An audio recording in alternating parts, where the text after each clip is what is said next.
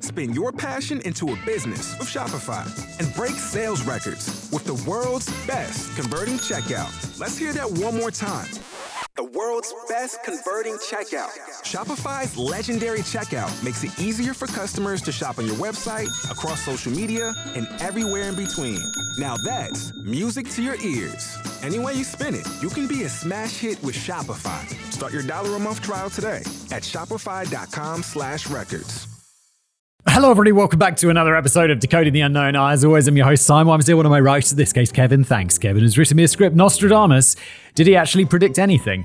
I mean, I feel like anyone who watches this show or listens to this show regularly will know that my you probably think my media will be like no absolutely not what nonsense and it's like yeah of course not of course it's nonsense but also i feel like nostradamus probably predicted a lot and it's like you know the more you predict, the more likely you are for something to be right. Like if I just sat down and came up with like a thousand predictions for the future today, some of them are going to come true.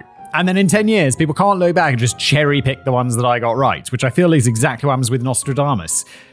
But look, obviously, precognition and telling the future is obviously nonsense. So thanks for watching. Well, that was quick. No, let's go. Thanks, Kevin.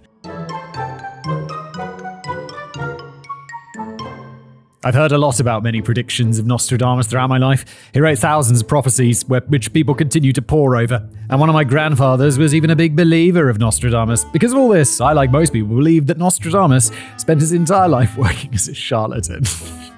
Respect, Grandad. But he was never portrayed as some sort of starving artist like many others often are, so I always assumed that he was born independently wealthy and just frittered his life away as a seer. It turns out that I could not have been more wrong, and I was shocked to discover that while researching Nostradamus, that he had a regular 9 to 5 job which he was quite good at, and it wasn't until his retirement that he began spouting nonsense. Oh, I just assumed that he was spouting the nonsense. Like I did appear that I did think that he was like independently wealthy. I just assumed that he'd be like, yeah, yeah, yeah, it's my latest Nostro book and it's like, what's this? Predictions for like 2160? Yeah, the world's going to end. Buy it.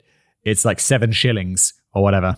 Based on the posts your crazy relatives are always making on Facebook, this actually seems like a pretty normal life trajectory. I suppose I also shouldn't call Nostradamus' prophecies nonsense yet, since we haven't examined whether or not he successfully predicted anything. Though, if you're holding out hope that a closer look at his work will reveal that Nostradamus really was a genuine psychic, then I welcome you to your first video on this channel. Yeah, exactly. That's what I'm saying. Everyone knows it's like this channel's called Decoding the Unknown. It's like Nostradamus' predictions, and then immediately there's sarcastic British man telling you that it's all rubbish. I like that people watch this channel because I love like all over this stuff, but it does surprise me because it it does seem like the channel doesn't deliver what you might expect. It should just be called like skeptical head. Regardless, Nostradamus is still a surprisingly interesting historical figure. People who came claim to possess otherworldly powers are a dime a dozen, and it's extremely rare for any of them to become famous during their lifetimes. It's even more rare for someone to become famous for their success in these endeavors, rather than just as a well publicized liar. If you think about any famous modern day medium or psychic, they are almost always reviled and regarded as con men who prey on the desperate and stupid. I won't name any names since they've managed to avoid conviction despite perpetrating obvious frauds, but you know exactly the type of person I'm talking about. Yeah, I mean, in my opinion, the famous dude who bends spoons might be one of these, just that's my opinion, and I'm not referring to any particular famous spoon bending litigious dude right now, no one in particular at all. Definitely not. Conversely, by the time Nostradamus had died, he was personally employed by the Queen of France. Even if people were more superstitious back in the 1500s, that's still a remarkable level of success. There has to be some sort of justification for Nostradamus' prestige and notoriety as a seer, so let's examine the life of Michel de Notre Dame, one of the world's most famous plague doctors. Oh, sh- Okay, so that was his day job. I was like, as soon as Kevin said like he was employed by the Queen of France, I'm like, yeah, not as like Nostradamus, the dude who predicts the future. It's going to be like Nostradamus, whatever his nine to five day job was that he was apparently good at, and being like the Queen's doctor or whatever. You're like, that means you're a good doctor, right? Early life. There are a lot of apocryphal tales about Nostradamus' life which make it difficult to sort the facts from the fiction, but I'll try my best to stick with the things that are verifiable rather than just rumors and legends. It all began in the 1400s with Nostradamus' grandfather, Guy Gassonet. These guys are all French, I assume. Not like this guy, but I mean like these dudes. They're all French. And I'm just guessing at their pronunciations, which I always do. Like, it's spelled Gassonet. And I'm always just like, I don't know, throw like a bit of a French accent on there. Imagine that you're saying, like, ah, saucisson, and just, uh, just throw that on a name and take off the last consonant. Guy Gassonet sounds vaguely racist, doesn't it? It's okay with the French, right? Because they like they rib the British, we rib the French. It's all in good fun. I'm sure there's French people listening to this, but like, oh, Simon, you roast beef. Guy was from a Jewish family and is reported as having been from a long line of rabbinical scholars. Various accounts report him as either being a grain dealer, a money lender, or a physician and a Kabbalist, a type of Jewish mystic. It's often said that Nostradamus was educated by both of his grandfathers, but this is almost certainly false. Guy appears to have been born in 1430, which would have made him 73 by the time Nostradamus was even born. Sometimes I'm like, I have such an incredibly small brain. I don't know how this thought entered my brain, but I'm like, wait, grandfather? Wouldn't he have four grandfathers? And then I'm thinking, how many grandfathers do you have, Simon? Hold on, I've got a package. Oh, God, I'll be right back. Special delivery! Sorry, I'm back every day. It's the FedEx man. I was quite excited about this one. I'm not sure who this video is sponsored by, but I just got a new pair of Vessis in the mail, which are a regular sponsor. Pretty excited about that. As soon as this is done, I'm going to go try those on. What was I talking about? Oh yeah, my granddads. I'm not sure why I thought for a moment that I had four granddads. I, I mean, I, am in a step family, so it's a little bit more confusing because I had like three granddads, although two of them were dead before I was even born, which perhaps even adds to the confusion. But look, why are we talking about this? No reason. Let's carry on. Guy appears to have been born in 1430, which would have made him 73 by the time Nostradamus was even born. Okay, so it'd be like 93 when he was being educated or whatever. Although it was the past, so people would get educated younger. But then people also lived for a much shorter time, right? 1430s. He was 73, still alive. the past. But what he definitely did get from his grandfather was his famous name. Obviously not Gassonet, but de Notre Dame. You see, Guy had been born into a Jewish family, and the plague wasn't the only dangerous threat for Europe during this time. There was also this nasty thing you might have heard of called the Inquisition. So in 1455, Guy decided to convert to Catholicism to avoid persecution. Whether he actually converted or just got baptized for show is a matter of debate, but his new Christian life meant that he needed a new Christian name. I mean, if someone was like, yeah, yeah, we're persecuted your religion, fact boy. I don't have any religion, but they'd be like, be like so uh, you need to be like pastafarian or whatever. It's like, yes, all hail the pasta monster. That's me. Love him. Carry on. Where do I have to go? it's definitely not for show. Love that. Yeah, love that. And there was no possible name that he could have chosen better that says, I'm a Catholic living in France, better than Pierre de Notre Dame. Pierre had a son named Jaume sorry, French people, Germain, maybe, who grew up to be a notary and had a son named Michel with his wife, Renier de Saint Remy. The couple also had at least eight other children, but they're not important. yeah, those seven children. That's that's the historical footnote that you have. Nostradamus' brother. We don't know your name. We don't care. You're like, there's seven children. Not important. That's it. That's the historical reference for your entire life. Seven people. And honestly, listener, that's probably going to be your place in history. Probably even less because you don't have a super famous brother. Or maybe you do. God, it's depressing, isn't it? We're all going to be forgotten. I mean, it's not really depressing. It's kind of nice in a way. It's kind of freeing, no matter what you do. That's depressing. Oh, God. It's like, yeah, eventually Hitler will be forgotten. Like, oh, and he was a right knob. Michel was born December of 1503, though the exact day is not known. It was clear early on that Michel was a bright child and he studied maths, astronomy, and astrology. oh, by the way, there was like, yeah, what are you studying today? Well, we're doing mathematics. We're going to be looking at the planets, and then we're going to learn about Taurus.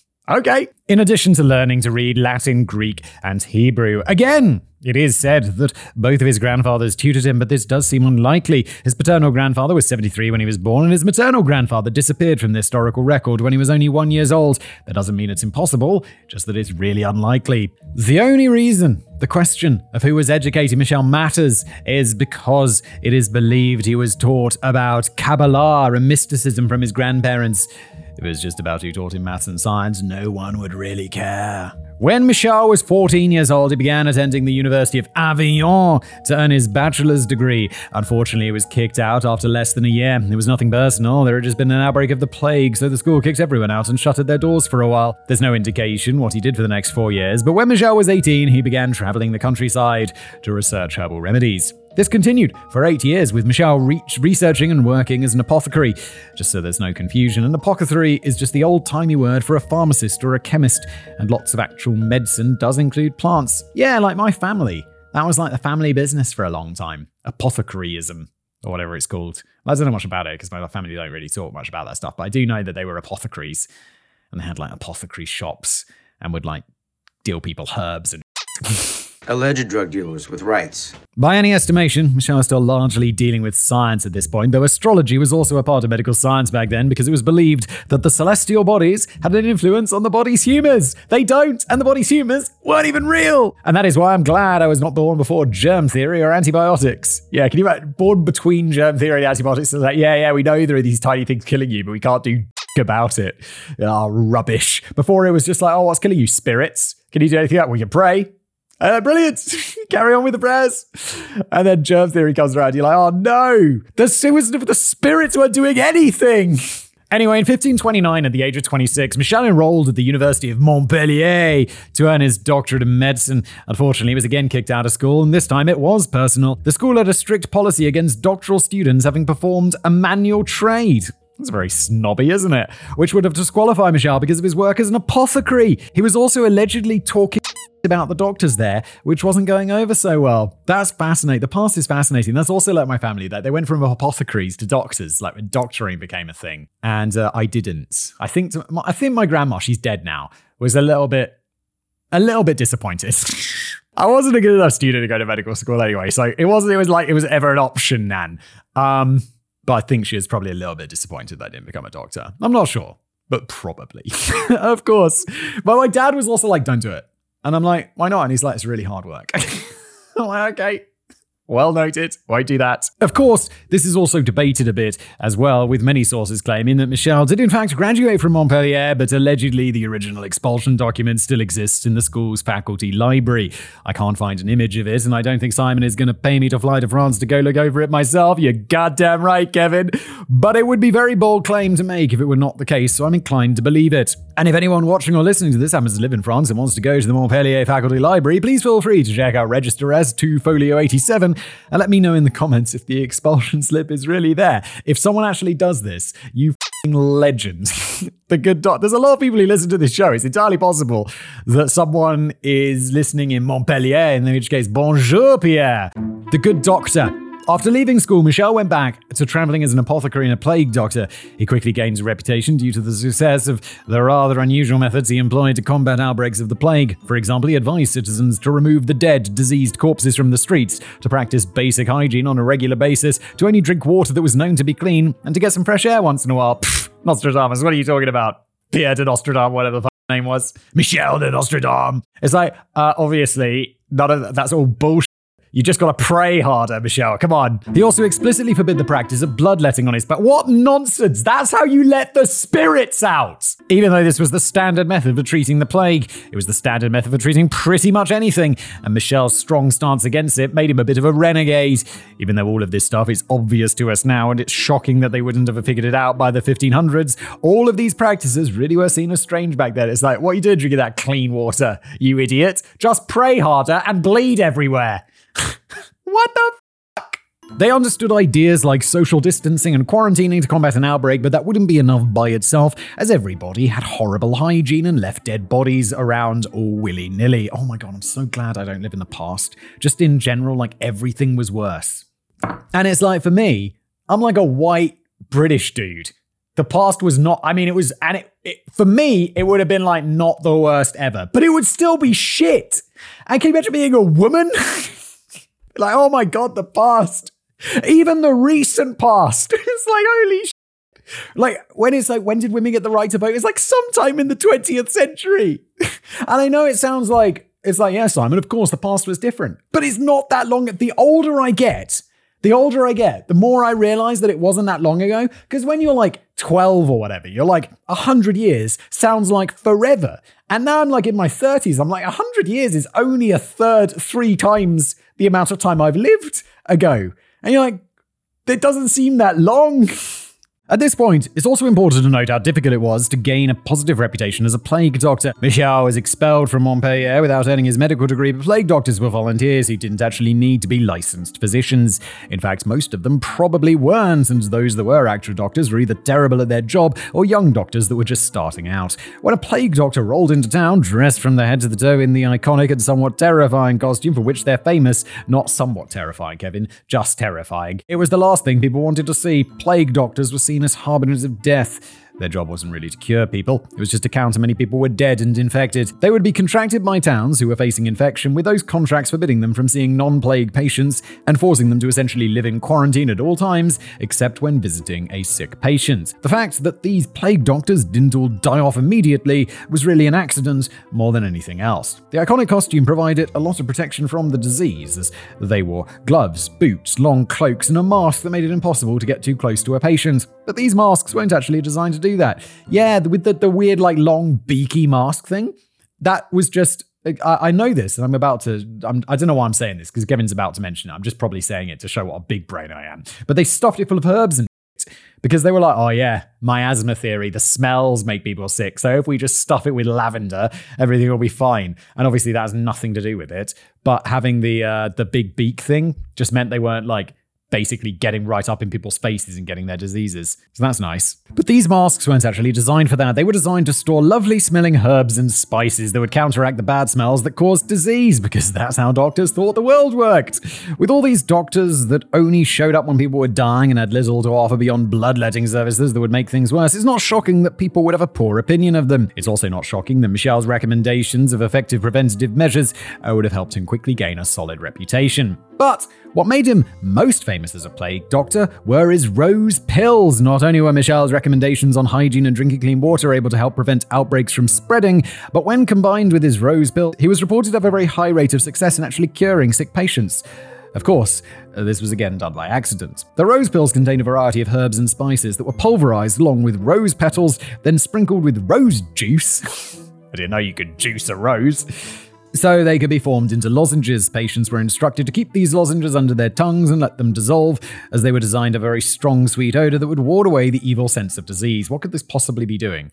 Surely this is just like a placebo effect. Of course, we now understand that that's not how science or medicine work. These pills were successful because they were essentially just a large dose of vitamin C, an important vitamin for the function of your immune system, which doesn't mean that if you take lots of it, you're not going to get a cold. Which was the crazy scientist who was banging on about this forever, even though it's been like massively disproven? I remember my mother in law once for like one Christmas or whatever. It was a weird gift. She bought me and my wife just a big bag of like pure vitamin C. And I looked at it, it's like, you know, like half a kilo of vitamin C or whatever. And I'm like, looked it up on Google and I'm like, you're supposed to have like less than a thimbleful or like a pin, pin, like head of a pin amount per day. And it's like, yeah, but drinking lots of vitamin C means you never get sick. And I'm like, that's not real. But my mother in law also believes in like crystal healing and stuff. so uh, to say we have a difference of opinion on that sort of thing would be putting it rather mildly. she once bought her, her, her, dog got like um uh what the f- word for ball cancer testicular cancer got ball cancer and he didn't have an operation scheduled for like a few weeks or whatever. And in the meantime, she went onto the internet and bought some really expensive like cancer CDs. And you might be thinking, what's a cancer CD? And because I realize that's not a great way of describing it. It's basically some person online selling for, uh, I'm sure, what was a ton of money, uh, CDs which contain music which cures cancer, and uh, and and that's not real, and it's a scam. And my mother-in-law wastes a lot of money on this stuff. It's like, what are you doing? Stop. Please stop buying crystals. In 1531, he was invited by Jules César Scaliger, a leading scholar and physician, to come to Agen France to work. Once there, he married a woman with whom he had a son and daughter, though sadly her name has been lost to time.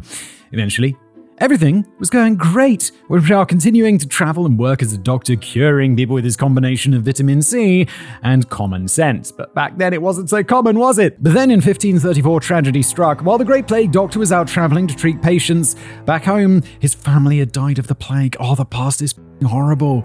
It's like, no, you're like, oh no, his wife dies or something. It's like, no, his whole family die of the thing he's out there treating. Take note, Alanis Morissette, eh, because that is actual irony. Unfortunately, this severely damaged Michel's reputation. How could anybody trust a doctor that couldn't even save his own family? Sure, he was probably a hundred miles away at the time, but that's hardly an excuse. A few years later, Michel found himself accused of heresy by the Church of Agen due to some offhand remark he made about a religious statue. He was ordered to go to Toulouse to appear before the Inquisition. Not particularly wanting to walk into his own execution, he instead fled to Italy, where he continued to study and practice medicine. He remained there for about six years until his travels brought him back to France. Hopefully, the Inquisition's chilled out a bit by then. When he returned in 1545, Michel aided the prominent physician Louis Serre in combating a major outbreak of the plague in Marseille. He then continued onward, tackling a couple more major outbreaks on his own. One of these was in Ooh, oh, oh. One of these was in Oh, Aix-en-Provence, the capital of the Provence region. A popular story is that he was so successful in fighting the plague there that he was given a pension for life as thanks afterwards, though that's probably not the case. Allegedly, Michel received multiple pensions for life thanks to his work as a plague doctor, though there doesn't appear to be any evidence to support this. There are surviving documents detailing the negotiations and final contracts between towns and other plague doctors, and these doctors were not well paid for their services. Negotiations usually consisted of trying to secure a doctor while offering them as little money as possible, with some contracts even being amended after they'd been signed in order to cut the salary and benefits of the doctors. Yeah, that's it. When you're always bidding for the the when you're the person who's bidding for a contract and it's just going to be awarded to the cheapest person. I don't know. That's a kind of sucky business to be in. Granted, most plague doctors were pretty sh- whereas Michel was accidentally very competent, so it's possible he was receiving much better pay and benefits. Personally, I could go either way on that one, but I do find it unlikely that he would receive such exceptional contracts without any evidence of them surviving. It ultimately isn't that important because he had a much better way to secure his financial future. You see, the plague wasn't all bad news. Salon de Provence was the site of one of the other major outbreaks that Michel had combated on his own after returning to France, so it seemed like the perfect place to settle down. This is the thing, like, while the plague like killed like half a people or something ridiculous like that, it also meant that there was a ton like less more resources for everyone who survived, which is super dark. But it's oh yeah, that whole family were died, and then their farm came on the market, and it was real cheap because loads of farms were coming on the market. So the survivors were like, yes. Cheap property, the rental. All we need now to solve like the housing crisis is for loads of people to die. It feels like a James Bond villain's plan, doesn't it? It's like, how are we going to solve this problem? It's for the good of humanity. We must kill half of humanity. It was there in 1547 they met a wealthy 21 year old widow named Anna Ponsard. Michel got a good reputation, a new rich wife, and at the advanced age of 43, he was ready to retire from the grind and get down to some lovemaking. He and Anna had three sons and three daughters. Michel ah, had nothing but time. He could have used that to raise his children and be a good father, but instead he decided to dive headfirst into the occult. And he definitely did it because he was a magical psychic, not because he was in it for the money. I- I feel like I've been saying that sarcastically, but isn't he rich now? He just married a rich 21 year old. It's like he's he's done well. He's like, I'm sorted. Like the rise of Nostradamus. Michel's literary career began in 1550 with the publication of his first almanac. It was a common practice for authors to Latinize their names, especially those engaging in intellectual pursuits rather than fiction. Latin was also the language both of scholars and of the church, and using a Latinized version of one's name would immediately give them more credibility as a man of intellect. And so it was that with the publication of his first almanac, that Michel de Notre Dame became Nostradamus. Almanacs were very popular at the time for a few reasons. From a practical standpoint, they were closer to pamphlets than books, which made them much cheaper and easier to produce. This meant that you could reach a wider audience who might then be inclined to purchase your future works. However, magazines are really expensive these. I haven't bought a magazine in forever because I subscribe to this. Um, either I subscribe to the magazine, which makes it like super cheap or free. I not free, but like you know, it's online, so you don't get a paper copy. Or I use an app called Readly, and this is not a sponsorship, but it's incredible. It's just like an app you pay. I can't even remember how much. It's really cheap. It's like a few pounds or uh, like it's less than 10 bucks a month or something. And you get all of these magazines. It's crazy how many magazines you get every month just in this app. And I read it on my iPad. And I'm like, this is, I mean, all the free time I have to read magazines. But like, I do read some and I'm like, it's amazing. But I was saying, sorry, my whole point was that magazines, like, you go into the shops now, It'd be like, I swear, it's like six, seven, eight pounds for a magazine. I'm like, how much is a book? 12, 13 pounds for like a paperback? Am I out of touch with that? That seems about right. And it's like, when did books become the same price as magazines? This meant that you could reach a wider audience who might then be inclined to purchase your future works. They were a really good way to dis- disseminate important and useful information, the sort of things that we take for granted, for granted today. If you want to know when the next full moon is, you can just look over at the calendar that your bank gave you for free last January. Kevin, what year are you living in? Your bank sent you a calendar? What? This is the sort of shit that I'd see in my uh, as, as a child. Like I'd be in my nan's house and they'd be like, "Nan, what's it? Why have you got a calendar from NatWest on the on the wall?" She'd be like, "Well, they gave it to me for free." And I'm like, "It's just advertising. It's just like talking about NatWest." She's like, "Well, I needed a calendar, didn't I?" But it's like it's 2023. Banks aren't. Is this like an American thing? Because I know you guys still do checkbooks, which blows my mind. Like the last time I saw a check was. Uh, 20 years ago, maybe? I don't know. It was a long time. I was a kid and I had a checkbook. Like, you know, when you get your first bank account, it's like a checkbook. And I had a, gar- a check guarantee card, which would guarantee a check up to £50. And I was like, ooh, feeling fancy. If for some reason you care where high, care when high tide is, you can either look it up on your phone or in the newspaper. But this sort of convenience didn't exist in the 1500s. Almanacs provided all sorts of useful information, particularly for farmers, related to moon cycles, the tides, weather predictions, planting dates, sunrise and sunset times, and other stuff that would have been nice to have in one place. While the weather predictions were obviously going to be very hit on this, most of the information was useful and reliable. But when almanacs were first created hundreds of years earlier, people didn't really understand how you could predict things like the tides without some sort of divination or magic. Is that, I don't know, how do you predict the tides? Because they follow a repeatable pattern! like, what the it's like Isaac tonight will be a full. Is that because last night it was almost a full moon? Is that what you're thinking? How do you do that? Magic. Since people already thought these almanacs were the result of occult divination, authors decided they might as well add horoscopes to their almanacs as well. Give the people what they want, right? Nostradamus' almanac was no different, with his earliest prophecies appearing in his 1550 work. Much to his delight, his first almanac was a critical and commercial success, so he decided to publish at least one almanac every year, sometimes more. His almanacs alone are known to contain 6,338 prophecies, though it's possible this isn't a complete list. These are not the prophecies for which he's most well known today, but Nostradamus made quite the name for himself in the day thanks to his almanacs. His work was exceptionally popular with the nobility, while the peasants weren't all big fans. The upper class found his prophecies to be fun and requested he do their own psychic readings, while the lower class thought he was the tool of the devil. The rationale usually given for this is that the poorer people were usually more superstitious, but this doesn't really make a lot of sense. Both sides were superstitious enough to believe that Nostradamus could see the future, it's just that half of them found it to be cute, and half of them thought it was evil. Prominent people far away, relatively speaking, began writing to him, requesting horoscopes and advice, which he was more than happy to oblige. However, he requested that they provide their own birth charts that he could use for his astrological mumbo jumbo. Typically, a professional astrologers would do this work themselves, and in the rare instances Nostradamus attempted to do it for someone, he would usually do it incorrectly, often forgetting to adjust for their time and location of birth. It's almost as if he didn't know what he was doing and was just in it for the money. Hmm, he's just making this up. In addition to his almanacs, Nostradamus wrote at least two medical books during this time. Sort of, anyway. He definitely had at least two medical books published, but we could definitely debate whether or not he actually wrote either of them. The first book was a very loose translation of a book written in the first century AD. His second book, Traité de Fardamment, contained recipes for medicine, cosmetics, preservatives, and a love potion. Sounds very medical, doesn't it? Was in his medical text?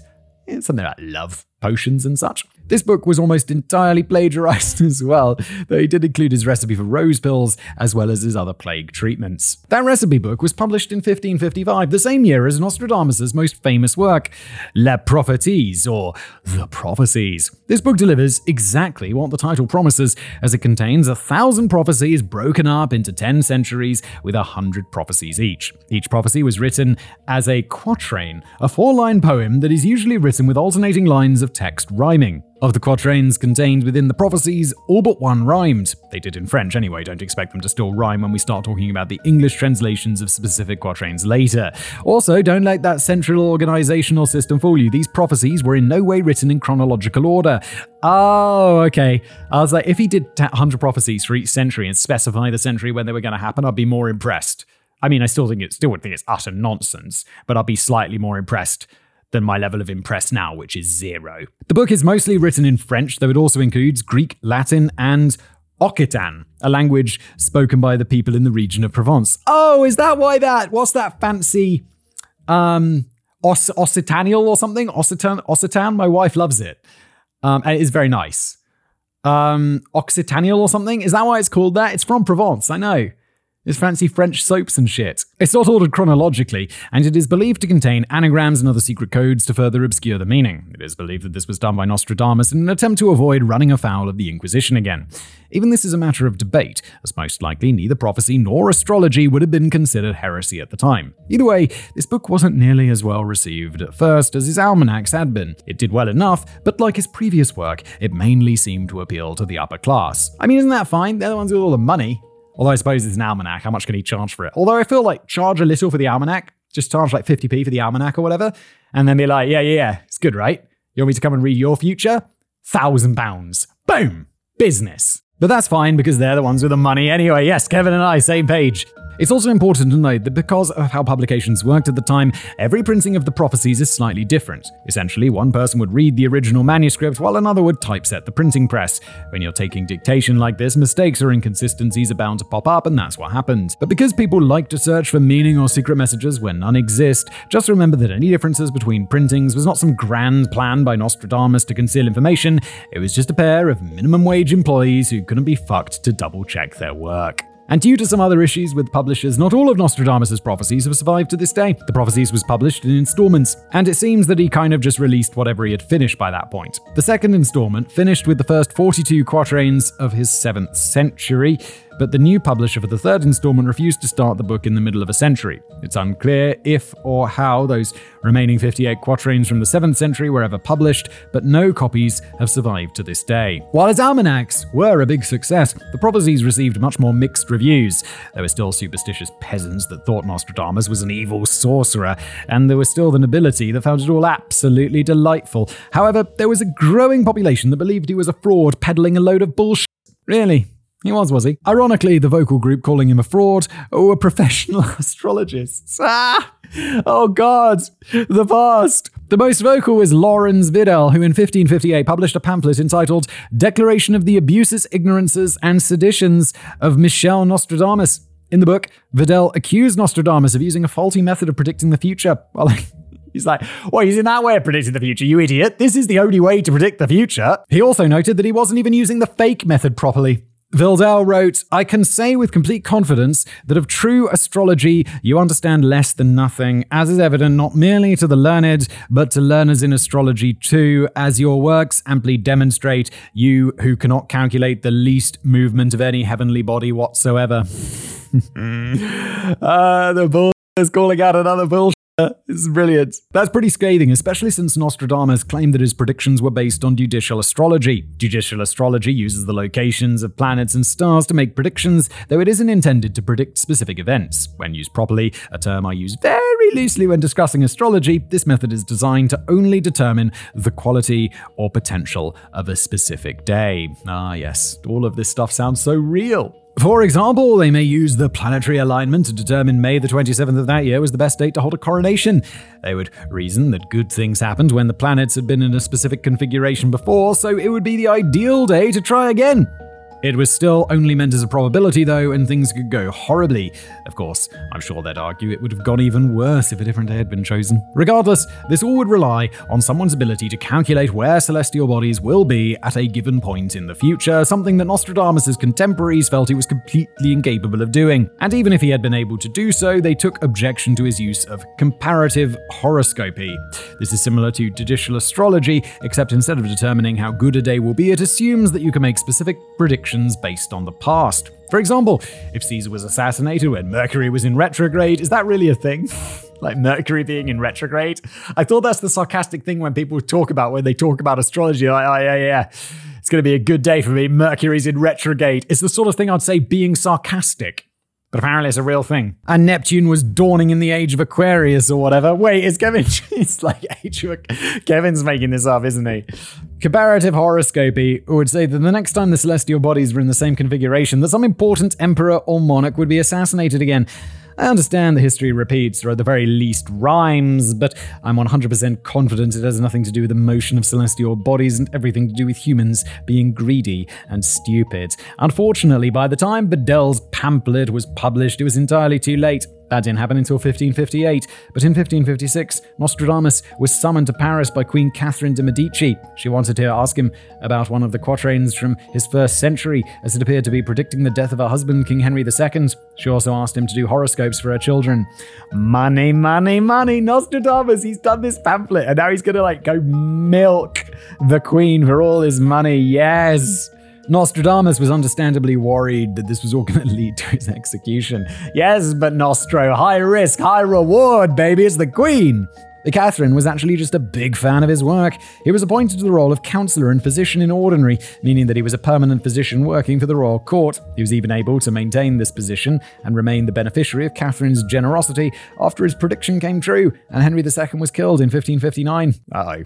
I'll be like, did you kill him, Nostro? With his newfound position working directly for the royal family, he was now untouchable by both the Inquisition and the scathing words of Videl and other professional astrologists. They must be super pissed. It's like, how, how did Nostradamus? He doesn't even know how to retrograde Mercury, and now he's the Queen's retrograder. But Nostradamus was running out of time by this point. He suffered from severe gout throughout his later life, the pain of which made movement difficult. The gout eventually developed into edema, and it's possible that this may have been the cause of his death. Other reports indicate that he likely died of congestive heart failure. We've already seen this episode, how terrible medical science was at the time, so there's really no way to get a definitive answer. But he just died. I don't know, he's slightly old. Just hurty chest. And so that ends the life of Nostradamus. He made a name for himself as a successful plague doctor, thanks to his combination of doing the obvious and accidentally creating vitamin C lozenges, and he went on to become even more famous as a prophet despite the objections that he knew less than nothing about the astrology that he claimed to be using. And this brings us to the main question of today's episode Did Nostradamus successfully predict anything? He wrote a thousand quatrains for the prophecies and over 6,000 more prophecies for his almanacs. Even a broken clock finds acorn once in a while, and with a sheer volume of predictions by simple statistics, he should have at least gotten something right, yes? Yeah, I mean, that's my theory. He's like going to get something right. I mean, or is it just, it's just such nonsense? He's going to be like super vague. He'd be like, yeah, I guess, okay. Nostradamus's The Prophecies Nostradamus' prophecies deal heavily with doom and catastrophe. There's lots of talk about wars, natural disasters, a handful of antichrists, according to some interpretations, and the end of the world. But even if everything he wrote was correct, there's some good news. In the preface to the prophecies, Nostradamus said that his predictions extended from now, 1555, until 3797. So if anybody tries to tell you that he predicted the world will end in 2024 or something, you can rest assured that no, he did not. In fact, Nostradamus very rarely included dates in his quatrains. It's often reported that he would enter a trance like state and use water gazing as a means to divine the future. This is almost certainly untrue for reasons we'll get into later. He's just like, yeah, yeah, what are you going to do? I'm going to go look at the water and divine the future. Whereas really, he just goes into a back room and he writes out whatever bullshit enters his mind to be like, yeah, at some point between now and the next like few millennia. But whatever method he used to write his prophecies, are, there are many who believe he predicted a startling number of events. His single most important prediction was the death of King Henry II. This was the prophecy that caught the eye of Catherine de' Medici, and the first that was believed to have come true. The quatrain read, The young lion will overcome the older one. On the battlefield, in single combat, he will pierce his eyes through a golden cage. Two wounds become one, and he dies a cruel death. Oh my god, it's so broad. It's so broad. On June the 30th, 1559, King Henry was celebrating the marriage of his daughter to King Philip II of Spain. The festivities included a jousting tournament which Henry took part in. What was it? Pierce the eyes through a golden cage. Okay. During his joust against the younger Count of Montgomery, the Count's lance struck the king's helmet and shattered. A fragment of the splintered lance passed through the helmet and pierced through Henry's eye, passing into his brain. He died of sepsis 11 days later. Holy sh! It's not like he didn't die from getting his brain pierced. He just died because they didn't have antibiotics. Holy sh- I mean, although you could still die from like something like that today, that seems pretty intense. But also, you're jousting, my dude. Like, what do you expect? What's going on? Like, why would you do that? To readers of the prophecies, this seemed extremely straightforward. Henry and the Count both had lions adorning their shields, and Henry was the older of the two. They engaged in a joust and Henry was pierced through the eye. He was also pierced through the brain, which I don't think they were aware of at the time, but whether they knew of the second wound or not, it was definitely a cruel death. With those events transpiring just four years after the prophecies was published, it certainly gave a lot of credibility to Nostradamus' work for people that want to believe in him. But now things will get a little bit more abstract. More abstract is already abstract. It's like, okay, so they had lions on their shields. Um, a young lion will overcome an older one. It's just like in battlefield, on the battlefield, they're not on a battlefield, they're jousting. It's a game. He will pierce his eyes through a golden cage. There was no golden cage, he was just wearing a helmet. Two wounds become one. Well, he didn't get two wounds. That's like saying, oh, yeah, I got shot and it went through my skin and into my lung. And it's like I got two wounds skin and lung, maybe a bone as well, three wounds. You know, it's just.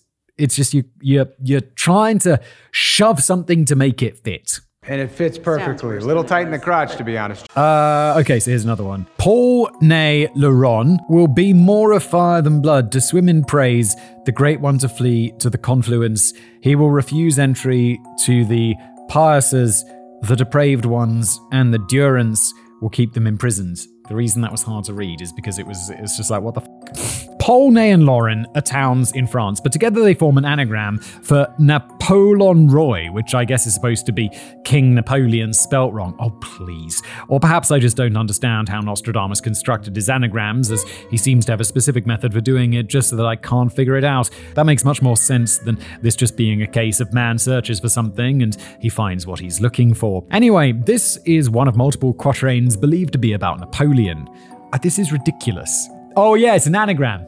These three towns, if you match them together, they sort of spell Napoleon.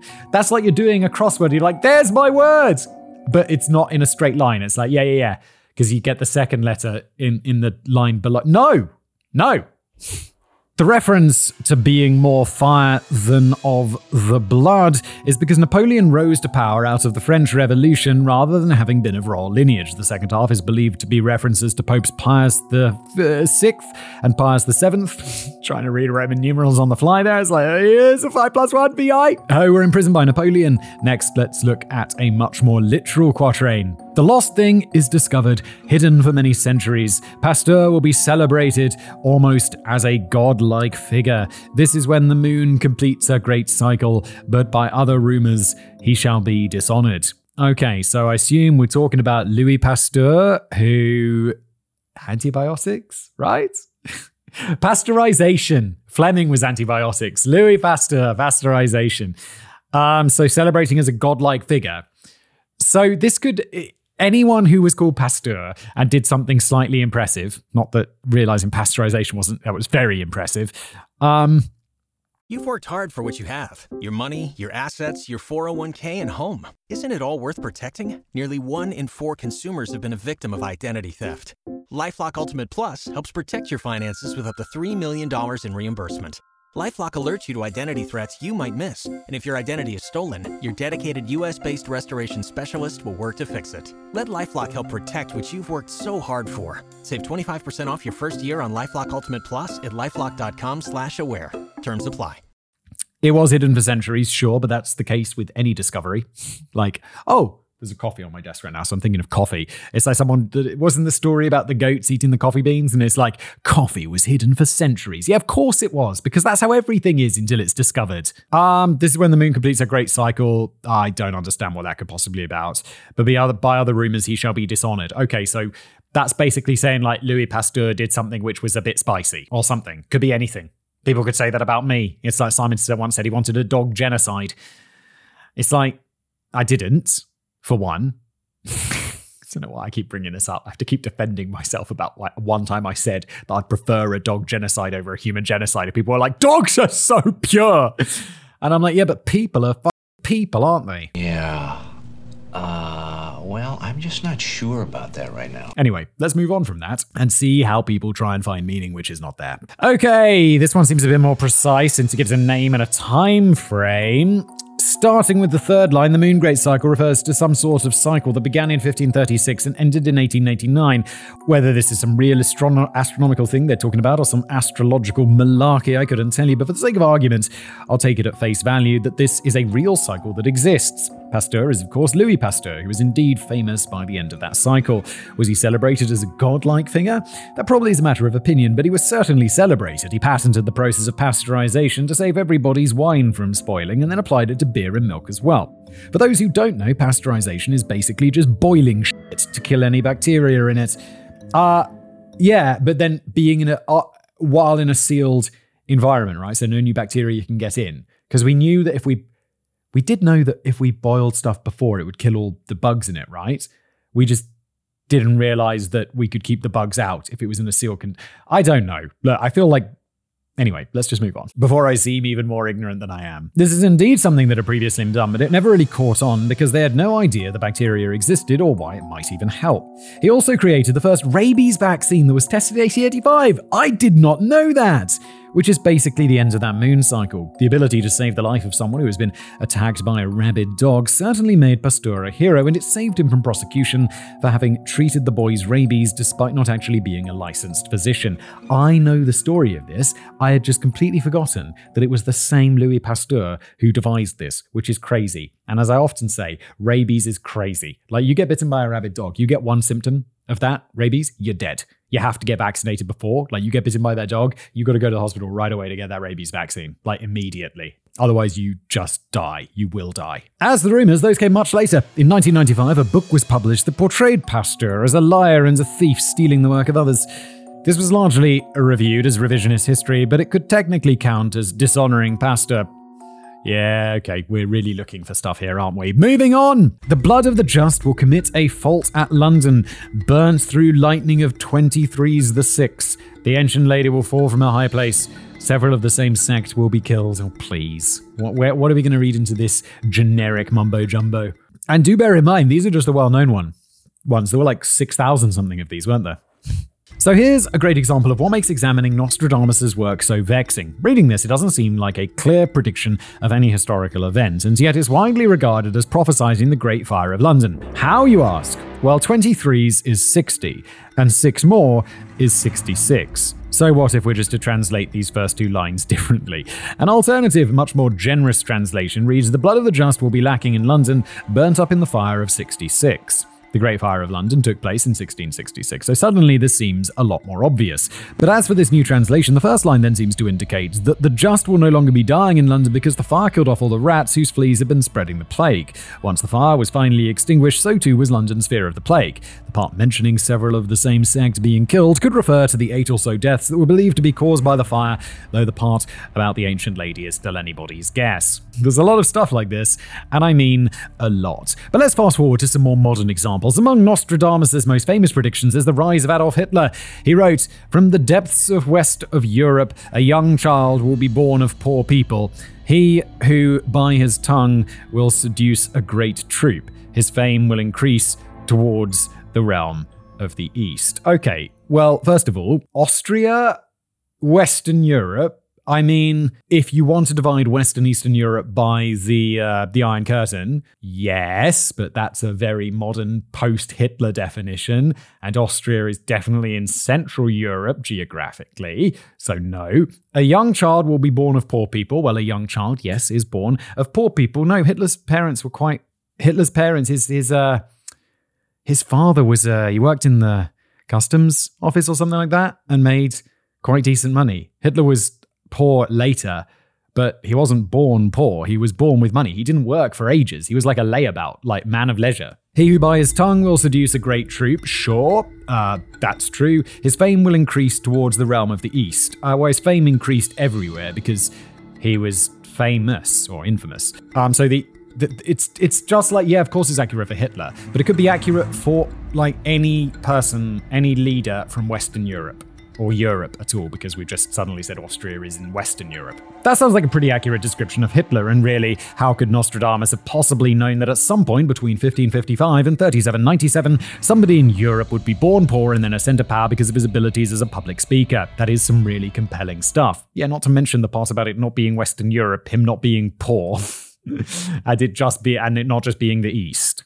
Sorry, I shouldn't be so snarky. I'm not supposed to be trying to debunk these prophecies until the next section, but I mean, what the f- Come on now. That is the most broadly generic prediction you could possibly make. Does it accurately describe Hitler? By.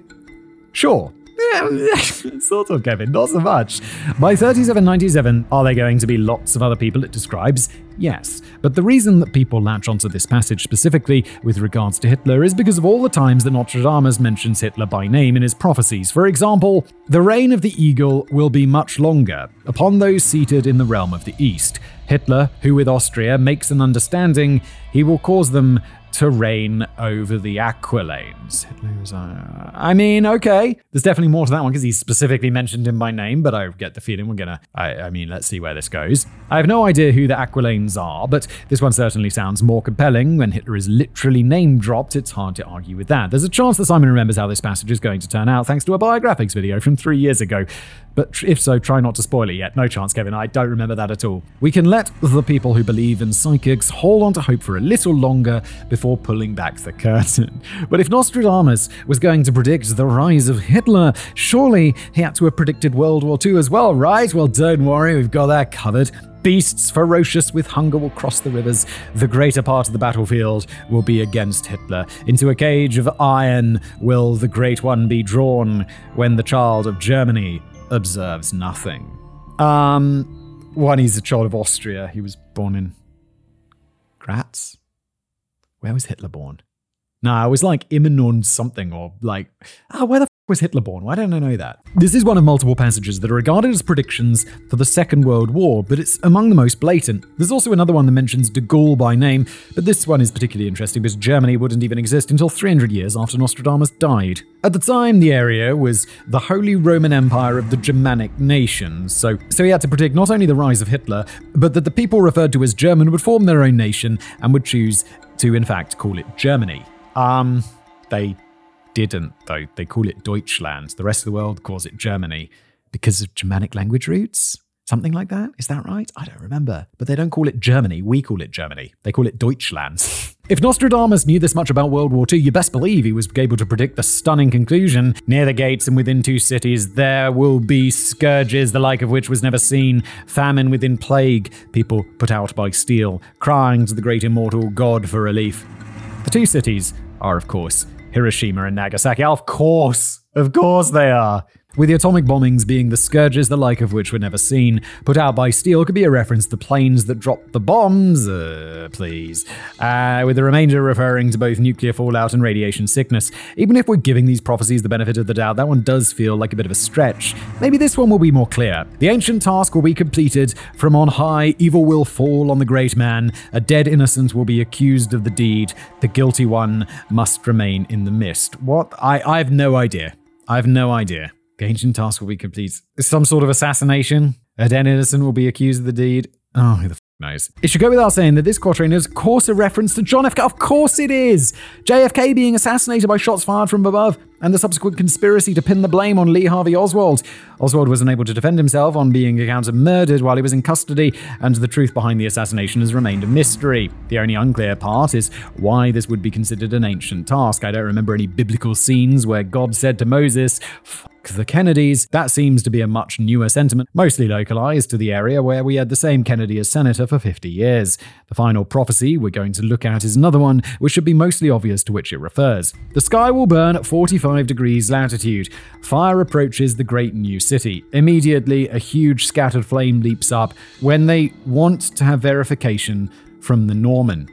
I feel like I know this one referring to like 9 11 or something, but reading it now, I have no idea how. I have no idea how that could possibly be interpreted like this. 45 degrees latitude passes through New York. Okay, so naturally, the great new city is New York City. The flames leaping up are obviously references to 9 11 and the attack on the Twin Towers. Uh, okay. The reference to the Norman is a little less clear, as this could be somebody from Normandy, the region of northern France, or it could be a reference to someone descended from the Scandinavian Vikings. I don't believe Osama bin Laden ever signed up for 23andMe, so perhaps he was either part French or part Scandinavian, and we just don't know about it. Does seem unlikely. While there are a lot of other examples, there are some of these are some of Nostradamus' most famous predictions. Even the famous ones are some are more contested than others, and true believers don't agree on everything because of the subjective nature of a lot of these quatrains. I'm guessing that Simon is thoroughly unimpressed by the prognostic abilities of Nostradamus, that's why you're goddamn right, Kevin. But for any of you watching that are, it is now time to thoroughly debunk all of this. Fake it till you make it. If I recall, I said that the prophecies was not nearly as popular during Nostradamus' time as his almanacs were. It has since become his most famous work, but the delay in recognition is in no small part the result of the various translations that have been produced. Because of the nature of the printing process at the time, early versions of the prophecies were slightly different. It doesn't help that as time goes on, fewer and fewer people properly understand Middle French, and this has all led to a breadth of wildly different translations of Nostradamus' work. Yeah, the Hitler thing must have been a mistranslation, right? I don't remember that from the biographics episode I made about him, but it's that just feels right. These translations have been adjusted and adapted over time, and English translations have become increasingly liberal in how they are interpreted. This is generally done after an important event has taken place and people have decided they want to attribute to one, it to one of Nostradamus' quatrains. For example, talking about World War II, I mentioned that Nostradamus makes explicit reference to Hitler multiple times. That's actually a lie, and he never once wrote Hitler's name. Shocking. What he actually wrote was Hister, which sounds a lot like Hitler. It's close enough that many translations, like the one used earlier, simply replaced Hister with Hitler on the assumption that Nostradamus just spelled the name wrong. Oh my god, it's ridiculous. This is ridiculous. However, at the time he was still alive, Hister was just a name for the lower Danube region, and that is almost certainly what Nostradamus was referring to. The line mentioning Hitler in Austria is actually Hister and Oster. Given the context of Middle French, the supposed portent of the Austrian Hitler's rise to power is actually stating that the lower Danube region and its host will get along and laugh. But well, that's not nearly as exciting, is it? In fact, Nostradamus never actually referenced anybody by name in his prophecies. Doing something like that would be far too specific and make it easier to disprove his psychic abilities, which is why he also makes no reference to specific years. The earlier reference to Louis Pasteur is a deliberate misinterpretation of the writing. While he did write Pasteur in the aforementioned quatrain, it was not a name, it's just the French word for pastor. Because of course it is. Even when we give them the generous interpretation and the mistranslations, they're still rubbish. And when you look at the original ones, it's how is this a thing? How is this a thing? The supposed reference to the Great Fire of London is also fairly ridiculous. The original text states that the fire was started by lightning, but the Great Fire was caused by an accidental fire in a bakery. The more generous translation I included both removed that inconvenient comment about lightning and interpreted the numbers as equating 66, and thus meaning 1666. There's no reason to make either of these changes to the text other than to make it more closely fit what had already happened. Then there's the supposed 9 11 prediction. There's a more popular one circulating that specifically references steel birds crashing down on the metropolis, but that is entirely fictional, so I didn't include it. It was created as a hoax to prove a point, and was cited as being from Nostradamus in 1644, nearly 100 years after his death. I like whoever came up with that hoax. I like it. Because it's just like a slam dunk. You can imagine just having a conversation with someone. Like, there's a member of my family who believes in all this nonsense. Or like not nonsense. They, they don't really believe in this. They just believe in conspiracy theories. But I could imagine them saying like, "Oh yeah, well Nostradamus said about the steel birds," and I'd be like, "Well, actually, someone on the internet made that up, and they even wrote the wrong date on the quote on purpose so that they could come back later and be like, "No, I made it up. He was dead." And uh, you know that person would just be like, "Yeah, yeah, yeah. Actually, I think that's wrong," and you'll be like, "Okay." Because that's the end of the conversation, isn't it? It's like, you can think that, and I'm not going to change your mind, am I? Because you're insane. Unfortunately, people couldn't be been, and be bothered to read the entire story and quickly circulated the alleged prophecy as a fact. The passage I did include is equally useless. Looking at the original French, it doesn't seem to mention 45 degrees latitude at all. There's nothing there that I could even fathom how it be mistranslated as such. But even if it had, it is only technically true that 45 degrees passes through New York. It goes through the very northernmost tip, nowhere near New York City. It would be more likely to assume that the city in question would be Milan, Belgrade, or Belfast rather than anything in North America. Oh my god, that is a broad. Like, oh yeah, it could be New York City or Belfast or Belgrade. That's pretty far east, like compared to New York. In fact, a lot of the supposed prophecies seem to do with America. The JFK assassination and 9 11 are both American events, and the atomic bombings were a combination of America and Japan. On the other hand, this makes a lot of sense. The United States is the greatest and most important country in the world. I mean, I know Kevin's like maybe writing that with a little bit of sarcasm, but like as an impartial observer, like like it or not, Currently, the United States is the greatest and most important country in the world, I think. Maybe China's coming for you, America, but right now, it's true. The greatest economic power, certainly, political power. cultural power? I, I, think so. English is the most common spoken language around the world and is the source of many of these translations. And of course, English was invented in the United States, whereas steady on, where it was then made our national language. We also invented democracy, the photograph, and the taco. With this great land being the center of the world, obviously lots of important events would be worthy of foretelling that would take place in America. The only problem with all of that, other than blatant sarcasm dripping off all of those factual inaccuracies, is that Nostradamus explicitly said his predictions weren't about us. He wrote a letter to Henry II that included a foreword in the prophecies and stated that these predictions corresponded to towns and cities of all Europe, including Africa and part of Asia, where most of all these coming events are to transpire. Not America! There are a couple of different ways to read the, read the phrase most of all, and seeing as I'm not an expert on Middle French, I'll let you take your pick. It's possible that he was saying that the vast majority of his prophecies were going to take place in Europe, Africa, and part of Asia, in which case we could maybe let the vast quantity of American predictions slide. It's worth noting as well that Nostradamus is unlikely to have known Japan existed, so it would not be a part of Asia to which he referred, and would likely be another outlier. Another way to read this phrase is that most of all means of most importance, and is possibly a somewhat awkward sounding sentence due to the translation. While this would be a smoking gun that nothing involving US events could ever have been predicted by Nostradamus, sadly, I think this reading is less likely. He used the phrase most of to describe his quatrains at least half a dozen times in this letter, so it seems like a clear sign that he was trying to hedge his bets and leave everything open to in- as much interpretation as possible. Of course he was. Although, speaking of Henry II, you may still be wondering wondering about that quatrain that predicted his death, it was by far the most accurate sounding of any of these the lions, the battle, the two wounds, the slow, painful death. Of course, a lot of this is just surely coincidence. Lions were the most common animal to appear in medieval coats of arms, and it's not really close. Injuries to the eye were likely relatively common in battle, as full plate mail would have protected a person's body, with the slits in the helmet's visor being the only somewhat exposed area. Henry II also didn't die in the field of battle. He died in a playful joust being performed to celebrate his daughter's wedding and a newfound peace which is sort of the opposite of battle. But most notably, there is again the letter written by Nostradamus to Henry. The quatrain predicting Henry's death was part of the first publication in 1555, but this letter was written in 1558. The letter was addressed to the most invincible, most powerful, and most Christian Henry, King of France II. There's no evidence that Henry was ever referred to by the title Invincible outside of this letter, which just means it was Nostradamus' own personal appraisal of the man. Obviously, I'm not suggesting that he actually thought Henry was immortal, but he was only 39 years old at the time and should have had a long life ahead of him.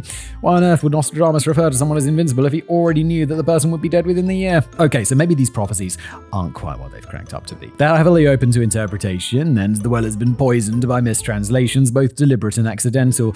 Even without being mistranslated, I have to emphasize how ridiculous the quatrain that allegedly predicted the rise of Hitler was. All Nostradamus said was that somewhere in Europe in the next 2,000 years, a poor person will rise to power. And Hitler wasn't even poor!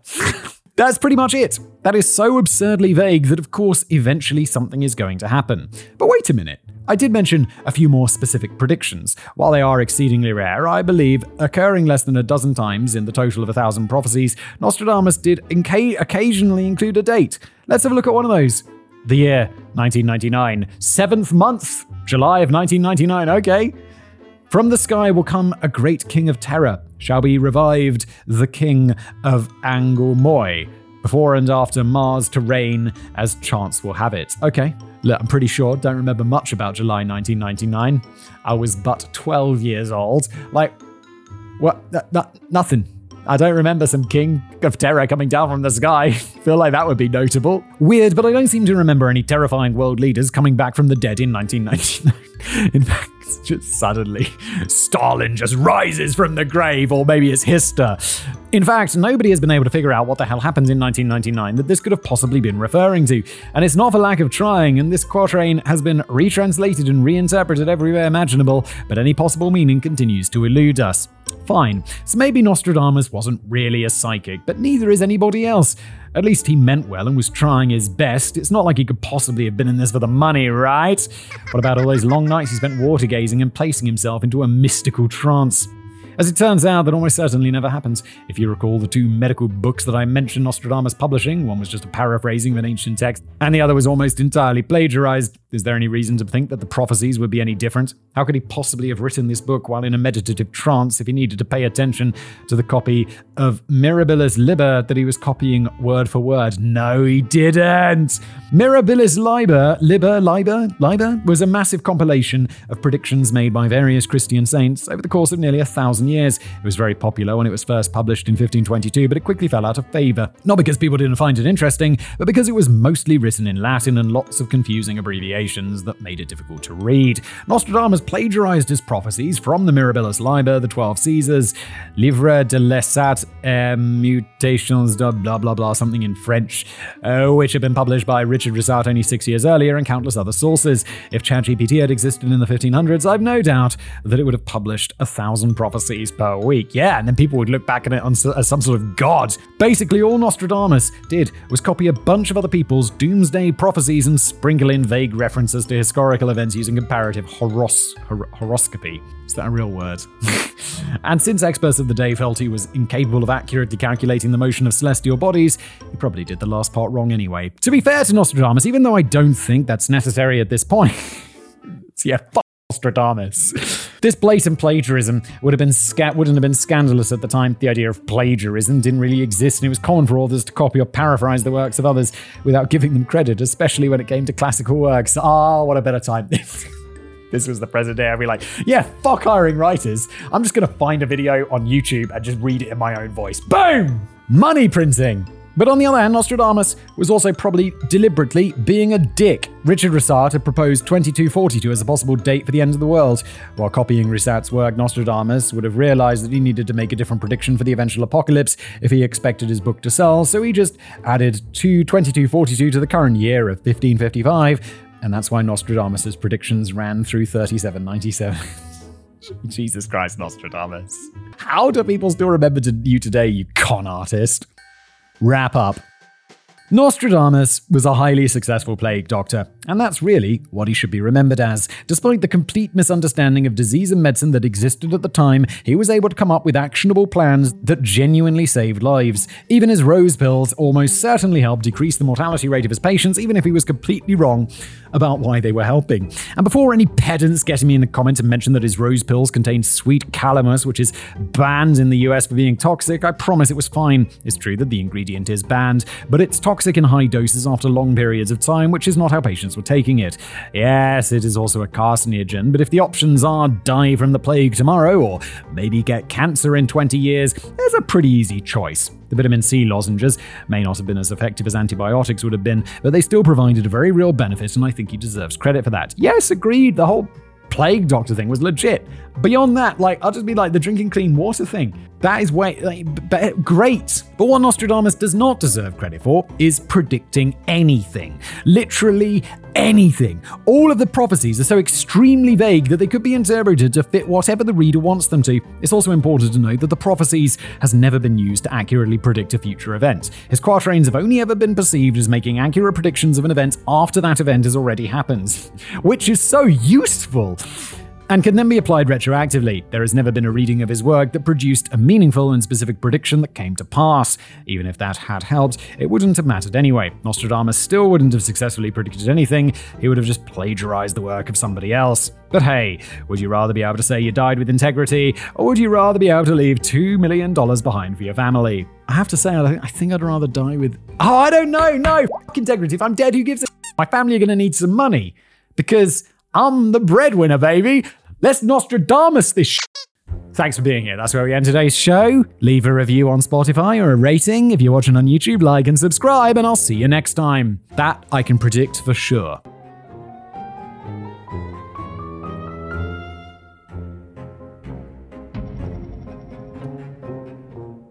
You've worked hard for what you have your money, your assets, your 401k, and home. Isn't it all worth protecting? Nearly one in four consumers have been a victim of identity theft. LifeLock Ultimate Plus helps protect your finances with up to $3 million in reimbursement. LifeLock alerts you to identity threats you might miss, and if your identity is stolen, your dedicated U.S.-based restoration specialist will work to fix it. Let LifeLock help protect what you've worked so hard for. Save 25% off your first year on LifeLock Ultimate Plus at lifeLock.com/aware. Terms apply.